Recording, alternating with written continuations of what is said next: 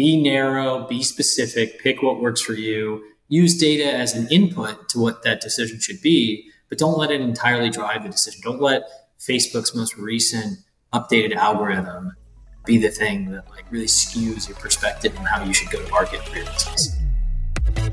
Welcome to the Marketing Millennials, the No BS Marketing Podcast. I'm Daniel Murray, and join me for unfiltered conversations with the brains behind marketing's coolest companies. The one request I tell our guests stories or it didn't happen. Get ready to turn the f up. Every company should think like a media company. Today's guest, Shane Hegde, the CEO and co founder of Air, a creative operations system for marketers.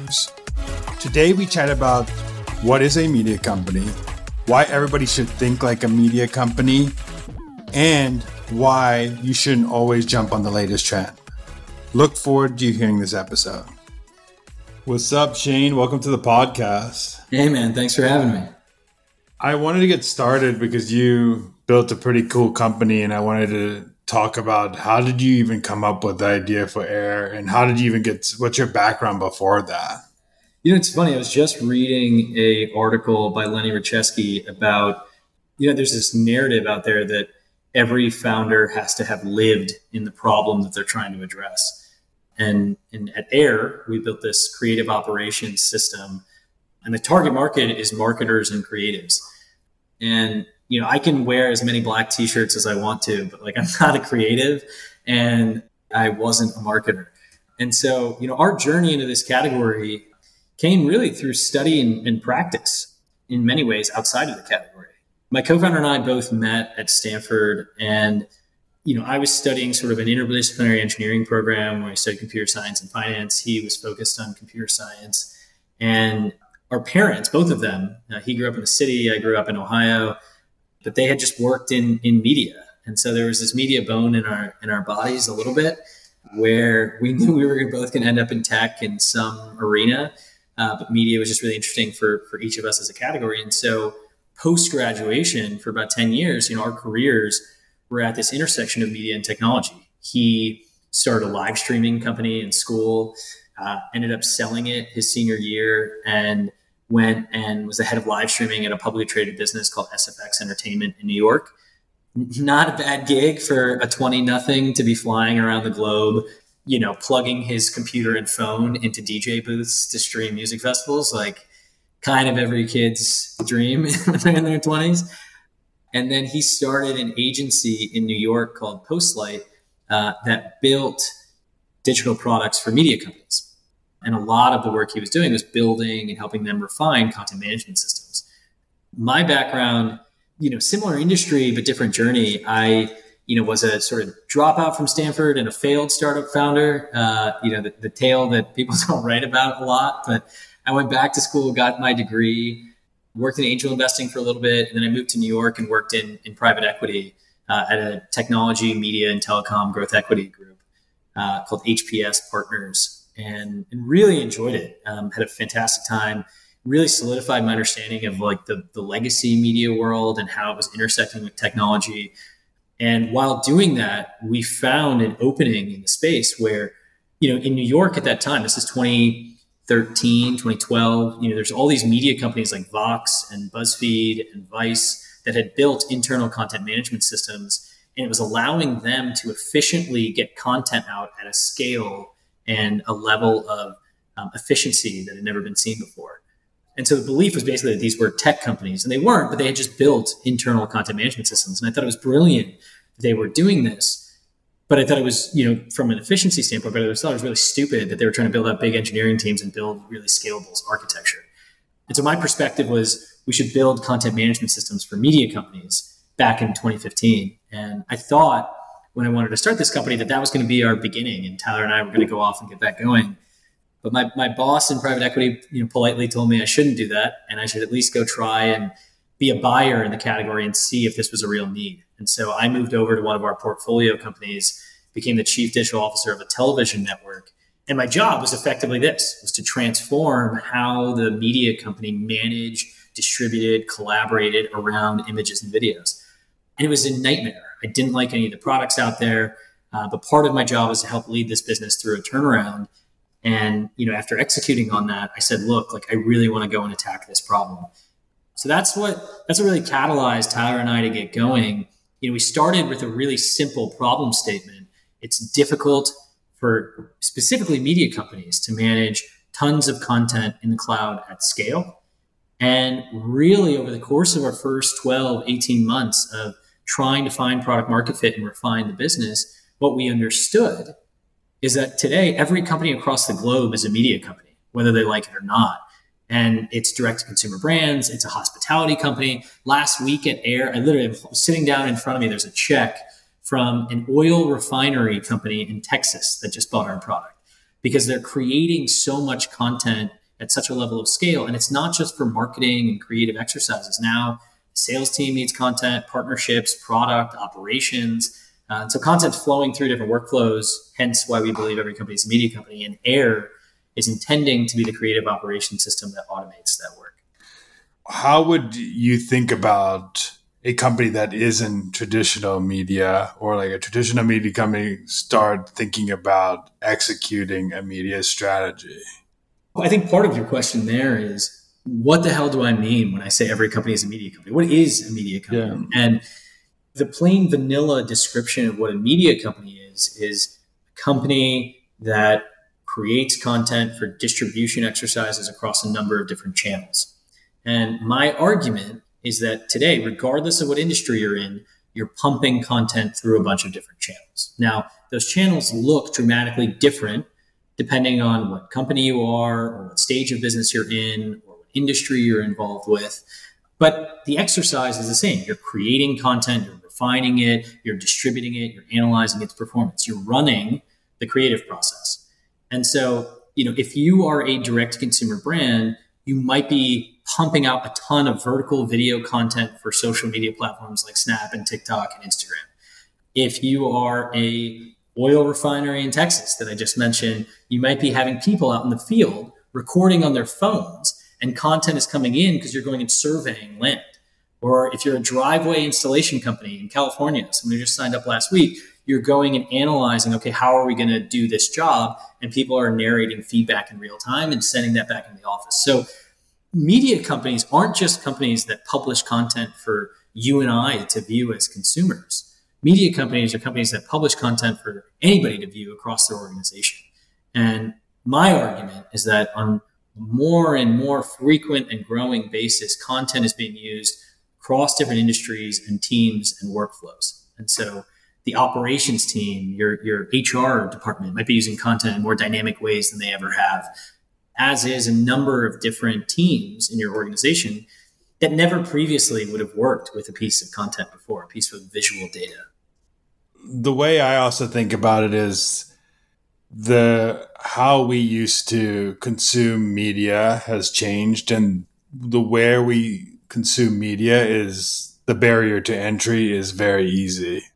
So like YouTube, TikTok, like me today can go on my phone and create content and it could be seen by thousands of people. Before about let's say before social media, the only way you would be able to be seen is you would have to either be get on a TV show. Um, you had to write for a newspaper. Like the, the traditional ways of doing it was different. But now everybody has access. So like companies have access now to produce content the way that older traditional media mm-hmm. companies. You know, it's funny. I was talking to a buddy who's also a customer. He runs a direct to consumer smoothies product, and their best performing ad units where he did this giveaway where he was giving away a box of their product for just a 30 second video of what you thought about it.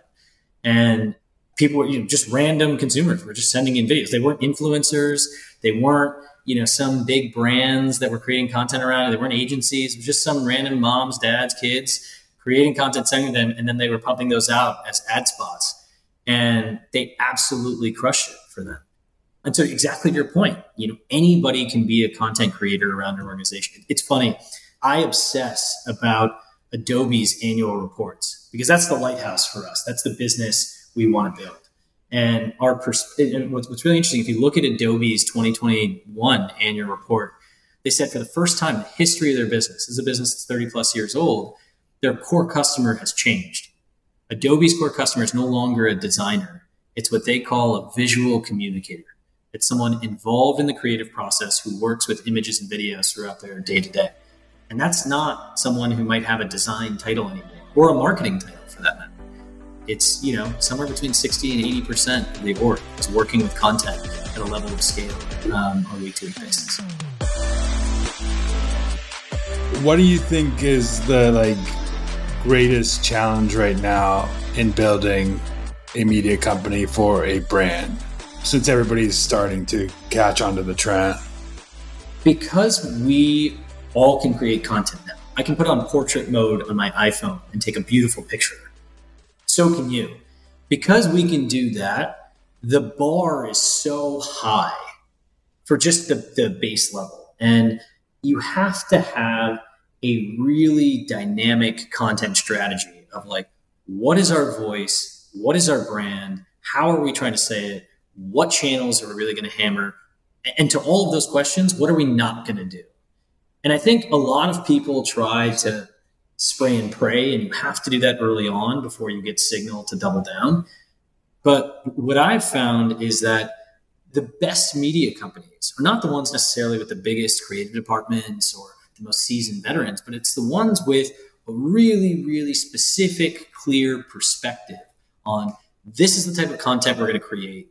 This is who the customer is. This is how we're going to reach them. And they just hammer that home again and again and again. And you do not have to boil the ocean as a media company. You can be a media company and you only have a following on Instagram or you only have a following on your newsletter, and that's okay. And I think sometimes people are sort of pushed to like try something that someone else is doing or push to a channel that a competitor is working on. And that, that doesn't have to be the case. And so uh, that would be my, my answer to the question. But I don't know. What, what are your thoughts on that? I have two perspectives on it. I think that since there is a lot of content being produced right now, I have the same theory as you. People say that attention span's the reason that people don't consume content. I just think the level of creativity and the information that you're divulging in your content is needs to be at a higher level for it to be consumed and you have to do the things that make a good piece of content like actually give value have a hook at the beginning and then the second part i think that's changing the game of content is is this thing of relevancy, expertise, and who the person is producing the content. I think people are traditionally don't trust they now people are trusting more of the person who's creating the content versus like the the entity. So like when people are producing content from let's say let's go HubSpot or let's go they want to know like who's producing the content. They don't want to know HubSpot's producing the content.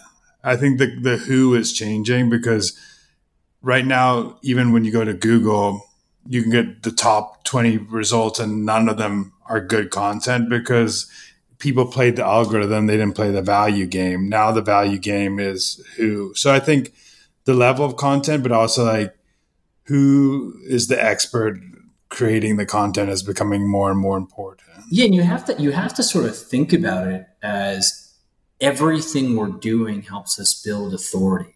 And the minute we do something half-assed, we lose our credibility. That's part of the this sort of like mindset of a media company. You know, we we've made the mistake, you know, through the journey of our company, uh, as an example, with SEO content and, and writing content for our blog. Like we've made the mistake of working with external agencies, you know, for a period of time where they don't have a real they're just trying to play the like arbitrage wordsmith game to try to get some you know links out there and get some target words in this in the you know in the title and in the h1 tag et cetera et cetera and you know my, my perspective there is that like sure those pieces are optimized to be to optimize to be able to work on you know google and rank on the first page for a bit but then the articles suck and people don't read them and they don't share them and they don't come back to them and not only does that fade, but it also reduces the authority of the brand. To your point about like credibility and the brand matter. And you know, I talked to other. I literally just talked to a founder of a SaaS business last week, who their core job over the last three years has been to just write really great articles specifically oriented around what their customers care about. And now, to your point, whenever they search that question on Google, maybe they're the seventh thing that comes up, but you resonate with the brand and you believe that they will guide you to an answer that is correct or has authority or has an opinion that you believe in. And so you follow through with it. It's funny you said that because I talked to the OG content people like Jay Baer the other day, and he was ta- telling me like the basic company needs to create content that answers the questions your customers are going at every different part of the funnel. So like at top of funnel, what questions are your customers having? At middle funnel, what they're having? At sale, what are they having? At post sale, what are they having? Every piece of content, you need to figure out what those questions are that are top of mind? What are those objections top of mind? And create content that stop divulging and creating like creative and cool content's great too, but not at the expense of creating content to answer and educate the buyer along the journey. I think that's the problem that people are they're going away from creating content that actually people care about because people make the mistake as a company that people actually want to consume your content. And i think that's the problem is like as a company people are coming to get educated on their problem that they're having throughout the journey and they're not coming to for your piece of content unless you you create this great media arm that is pumping up great great content daily that does not even talk about your industry i mean your product at all so I think there's two buckets that could fall under that. Yeah, it's, it's funny. I think, I mean, a lot of SEO content can almost be viewed through the lens of like kids TV. You know, you want to find these like seminal things that, you know, folks will understand and give them a packaged lesson that they keep coming back to because the lesson is helpful. In kids TV, that's things like brushing your teeth or how to cut an apple and, you know, for whatever your customer is, for us, those might be things like how to build a brand book or how to get feedback on content or how to evaluate what agency to work with. Right? These are all things that our core customer who ends up being a marketer, that's what they care about. And so we want to provide them with packaged lessons that end up as blog posts, but are clear and transparent and effective. And like every time they come to this problem, they're like, oh, let me reread this thing and they actually want to reread it because it's actually useful. And that second part of that statement is so hard to deliver on. And it has to come from a place of actual understanding and not like, let me aggregate together these 10 other articles that other companies have written and like get it backlinked in these like five different publications. That's the balance that people play. I think SEO is important. I just think that SEO, the traditional way SEO was done, is changing the more important things are answering those long form questions that customers have, ranking for things that matter. And there are places where you can cheat the the like having a Twitter profile that's higher on the ranking and stuff and answer having the frequently asked being in the, the frequently asked question section of Google. But the question I, next question I have for you is, is what is a a hill that you would die on? Do not chase the most recent marketing arbitrage opportunity. SEO at one point, we've been talking about SEO a bunch. SEO at one point used to be a hack. You used to be able to like get up a blog post, you'd be the first thing served in Google. This is probably 10 years ago and 15 years ago, maybe 10 years ago. HubSpot murdered that game, right? They built, in many ways, they built their business off of a world class content marketing strategy specifically around SEO. You know, if you get your mindset in the media company, media companies through the like late 2000s were all trying to be view based. So they, you know, would put content out on Instagram and they would put content out on Facebook and they would put content out on YouTube. They were all trying to chase views and there was guidance around like, okay, if you want to hack the algorithm, like do this thing. And then teams would shift to all do that thing. And I know the name has been dragged through the mud for a long time, but my one hill that I'll die on, a lesson that I learned on the investment side is Vice, in many ways said, hey, forget about fuck whatever the latest hack is to get views. We are going to have a perspective and opinion. We're going to take our position and we're going to do our position really well. And Vice was one of the first companies to start uploading over 20 minute long things onto YouTube on a consistent basis that were produced. Now they still shot the same way, guy with the camera, whatever, running around, but they had a clear perspective that our customers here, they'll watch quality stuff, they'll watch quality stuff for a long time. There's no data that suggests they would do that. It's not a big hack that someone else is doing, but it's right for us. And they absolutely crushed it and they grew their business off of like really pronounced viewership and subscribership through YouTube, a channel that like other people weren't exploiting in the way they were. There was everybody's like, "What are you doing? Putting twenty to thirty to forty minute videos on YouTube?" You know, as an example, today, let's bring this message home. A lot of people are like chasing after TikTok right now to try to see if it's going to work for them. And by all means, like, test it out, but like make sure that like it, it's right for you the opinion you take towards it fits whatever your business is. Your customer is there. You can reach your customer there. There's a way to do it because otherwise you're constantly just going to get caught in this game. Of, and we know how this stuff works. You know, for every TikTok, there's a yik yak and something. You know, like there's all this stuff.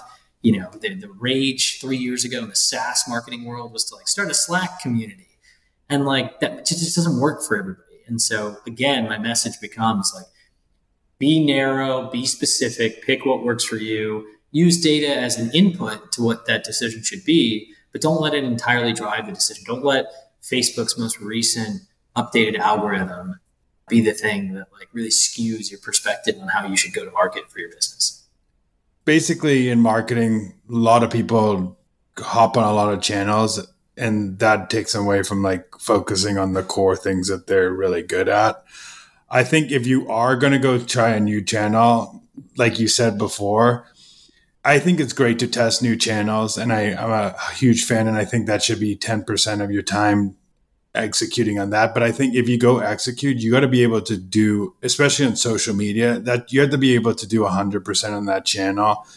And that means you have to dedicate a resource to it, someone who knows how to do it. You can't just say, okay, that's another 10% of my time I'm going to go post a video on TikTok and then I'm done. it's like, no, if you're going to go on TikTok, spend 100% of your time understanding that that platform, have someone dedicated, someone who knows the platform do it. Don't do it 50% because that's how people lose. And that's what happens with as a single creator too is like I always say to single creators is like until you move platforms, nail the platform you're on first, like win on LinkedIn or Twitter. And then you can go to your next platform. Until you win on that platform, you're just going to be mediocre on every platform. And your goal on a platform is to be above average. On any platform, it's to be above the average. In that spirit, how do you how do you know when you've won? You know, in many ways, I'm trying to build a brand that hasn't won yet. You know, we like found channels that are working. You know, number one channel for working right now for us is paid, but like,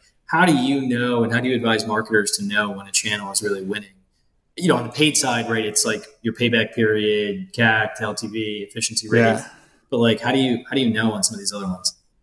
For organic channels, it becomes a feeling at first. People start reaching out to you. They start saying good content, and then you start getting more engagement. But I think it comes down like to first, like you said before, like understand the channel first, understand the players on the channel, understand what content works on that channel, reverse engineer the best people who are doing it on that channel, and then start going to create content for yourself. So I think the best thing to do is be a consumer for the first like two to three months, understand the platform, use comments as content at first, see what comments resonate with people, and then you go and create your own content. And when you're creating your content, it's a testing game, but you should inherently start understanding who you want to be known for, not anybody else. Like a lot of people problem with personal brands, I go on personal brand side, people start creating for a company that they're at today.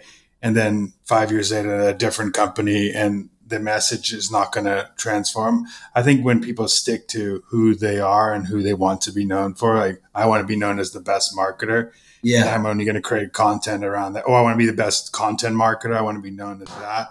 Then you can start sticking to the story in the long game of it. But yeah, to know when it's working, you could start telling people start commenting and then people start liking. Then some people totally. start DMing you, and then you start getting this like feeling like people, and then you'll start seeing these DMs that say, "I like like good content, great content," and then you then you'll start more and more people will ask you on podcasts, and it just starts becoming this like feeling first, which that's why social is a hard channel to totally. people to invest in because they think of it as not a quick ROI, but the first ROI you get is an ROI of feeling and gut and you know that the the platform's working. And then it inherently, what I always say is that for a personal brand side, is you are on channels that you are networking at scale. So you're in rooms when someone says who's the best content marketer, they go to you because you've been talking about it, even though you didn't you weren't in the room, they don't know, they just know they've been consuming your content and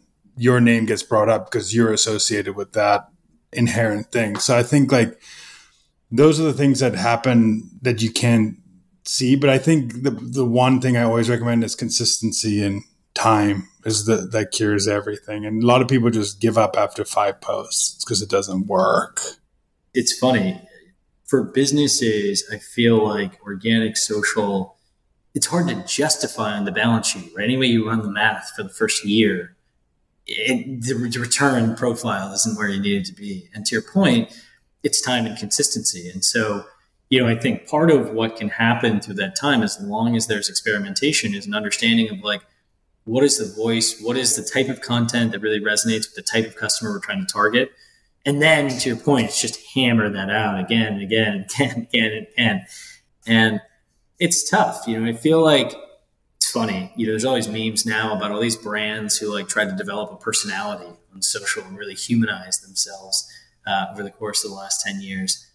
And, and, I get, I get why, right? Like on social, people want to see people um, and they want to see, you know, an individual and a perspective. And, and so Wendy's has to comment on your post from the Wendy's account. But I'm curious as to how long that is going to, to last versus like, should Wendy's be staying within their their lane, if you will, and like stuff that is oriented around their business. It's, it's, you know, for Wendy's as a consumer brand, and I don't know why we've landed on the Wendy's tick, but like, you know, it's a different analysis than for like a SaaS company. Like in many ways, a bunch of our investors are like, Shane, what the hell are you guys doing on social?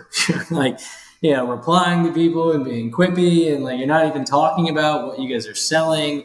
And you know, it's it's tough. You know, I've been I've been super bullish on you know our marketing team and, and, their perspective on why we're doing what we're doing and, and, some of it is audience building and finding our customer and trying to operate like a media company or even a consumer product versus an enterprise one just given our go-to-market motion.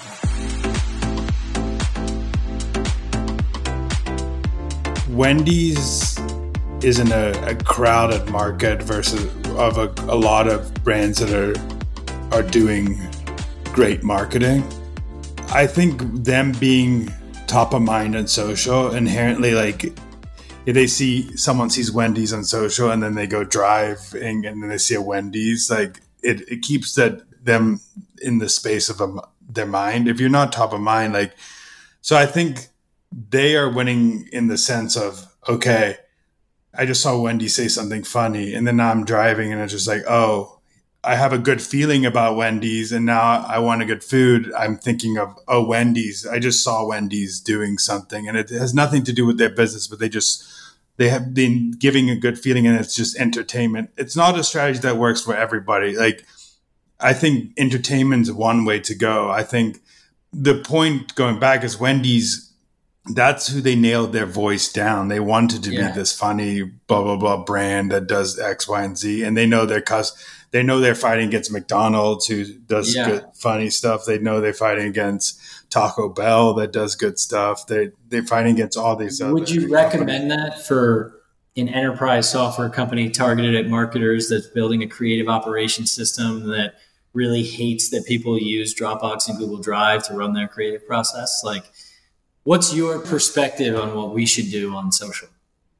I think it goes back and and I think this is everybody would say, but deeply understanding who like your and talking to your buyers and understanding like what type of people, what are their interests, like what do they like to do on the weekend, like what do they like to do for their five to nine, where do they hang out, are they on Twitter, are they on TikTok, are they on this, like what is their favorite TV show, what is this, and then if you want to go down the funny route, it works with some people, it doesn't, but you have to know how to do it. But I think for inner I've heard some of my friends who are in the industry say enterprise buyers are just more tied in up buyers like they are. I don't know why they say this, but it's just like people are people in my perspective. They they laugh, but the thing is that it becomes less professional because they're they were the older guard at the first, like the traditional enterprise company. I think yeah. the newer enterprise companies will be like, "Oh, that's funny, I love it." But like, if you're trying yeah. to work with like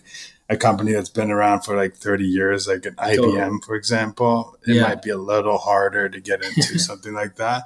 But at the end of the day, you're attracting marketers. So I think it has to be like if that aligns with your brand or not. If you're trying to be a fun brand or you're trying to be a a classy brand? Are you trying to be like, and that's decided on like yeah. what your why is again.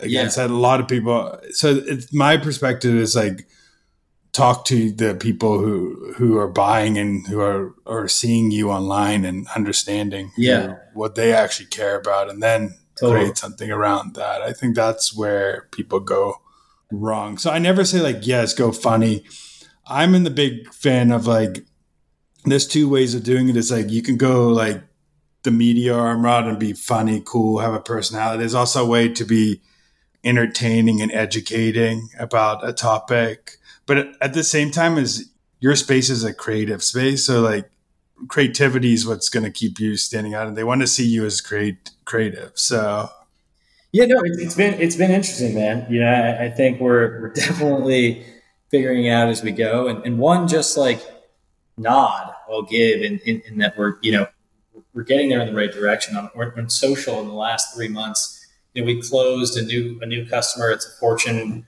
100 business, and they just really loved this LinkedIn content that like one of our social media managers was putting out, and that deal started because of an inbox on LinkedIn based off of a comment that they made on a post that we had on social that you know, as a part of our content strategy. So, regardless of scale of who your customer is, I think you know you can continue to find them on social. Yeah, and I think it's how you communicate what you're trying to do, and if you can communicate that in a funny way, you do it in a funny way. If, if it's hard to communicate that, it's just how you can simplify your message, and that's either entertaining, educating, inspiring but entertaining doesn't always mean funny. Entertaining just means that it brings some sort of emotion out in someone, where they either laugh or they they look at that like, "Oh, I didn't think of it like that." So you're in the creative space right now, and you're seeing a lot of this, a lot of things happening. What is one trend that's actually a a trend that you're seeing that marketers actually should be jumping on right now that a lot aren't? Most e-commerce businesses are suffering right now from exorbitantly high customer acquisition costs. And most of that is coming from their channels that are oriented around paid. And so, you know, in environments like this, it becomes really interesting to figure out like what's working for people and why. Uh, there's two things I've actually heard over the course of the last month that I found really interesting. One is that one one individual I was talking to was a CMO, and they were saying that you know pre the last three months, and this is a SaaS business for context, um, they were getting about ten percent of their leads from referrals, and they like had a lightweight referral program. And given what was happening with their customer acquisition costs, they had to pull back on paid and they made a partnerships hire. And that partnerships hire double and triple down on referral programs and partnerships to help accelerate those referral programs. And now three months later, they account for somewhere between 60 and 70% of the leads that this business is getting. And so you can think about it. Customer acquisition cost at the end of the day is not just how much money do I spend on ads, but it's also spent on, you know, it's also a portion of marketing headcount. Uh, can be a portion of sales headcount, depending on what type of business you are, a portion of your customer success team, depending on what business you are. And thinking about your CAC as not just dollars out for ads and reallocating that money elsewhere, whether that's things like a performance program there's every article I fucking read, I feel like it's about like this industry is now becoming a thing on TikTok. But like, I don't, you know, we're experimenting there. I'll be clear. We're trying things out. I don't think like our audience is growing a ton, but we haven't really felt a huge pull on the like sign up side just yet. You know, I just was watching a, a video about how strong that pull is in, in, sort of the music industry. I used to work in the music mm-hmm. industry. I was interested there and heard a bunch of people see success there. But that feels like the plain vanilla ones. I, I would really say like referral programs and partnerships programs are working at a level of scale now that we've never seen, especially with the rise of, you know, like Substacks as an example. Now you have all these independent creators who have extremely loyal followings. And at the end of the day, what you're trying to do with any paid activities is sort of, you know, find a channel that has a has portability of an audience group. You've got to find a channel that has that portability for the least amount of money. That's effectively what you're trying to do. That money can be headcount, it can be you know, paid sponsorships, whatever. And I think localizing that, though it requires much more coordination. If you want to work and get the same scale as Facebook, you may have to coordinate with 50 different bloggers, you know, to get into their Substacks. But the portability of their audiences might be much higher because the engagement or the level of loyalty that these brands have built is, is stronger. So those, I don't know, that, that would be my, the, the quick things that I think I'm hearing over the course of the Yeah, I, lo- I love that. I also think on the CAC note that I think is, I think when people experience lower CAC on a platform, it's because there's there's less like demand of people actually advertisers on that yeah. platform, so they can get less CAC. When yeah. CAC goes higher, it means there's rising advertisers. But the thing is, what I think people don't do is when there is a, when more people start coming in their platform, they don't up level their creative and copy and all their other parts of the funnel that d- should be converting. So what's happening is that they're diluting themselves and that's why their CAC is going out. I think if you're a good advertiser and you know how to stand out, I think as more people come and CAC costs go go higher, you still could be the top advertiser on that platform, totally. bringing in a lot. And I think the problem is a lot of advertisers experience low CAC and then they go to another channel because the CAC goes high. But it's just like, did you look at copy? Did you look at creative? Did you look at landing page? Did you look at all the things that you thought that, that the channel was actually working. It was actually that you had less competition on the channel to stand out. Um, so I think a lot of people just blame the channel. Last question I have for you is um, where could people find you? Where could people find Air? Where could people follow you? Hit up uh, www.air.inc and uh, we'd love for, for all of you out there to try out the product. My email is shane at air.inc. You can email me whenever. You can hit me with a LinkedIn DM and, and try to sell me something, and I'll probably say yes or take a call. So excited to, to chat with anybody out there that's interested in what we're doing at Air, and uh, really hope you try out the product. Again, we think that every company is a media company, so you, you need a creative operation system.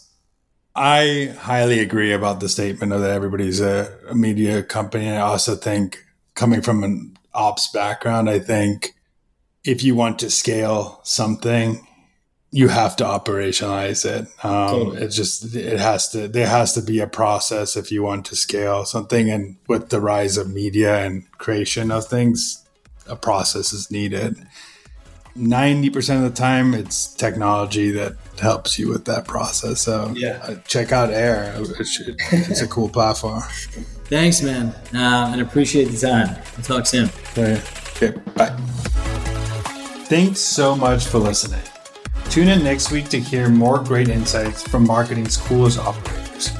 If you haven't already, please consider subscribing to the Marketing Millennials podcast and giving it a five star rating. It helps bring more marketers into our community.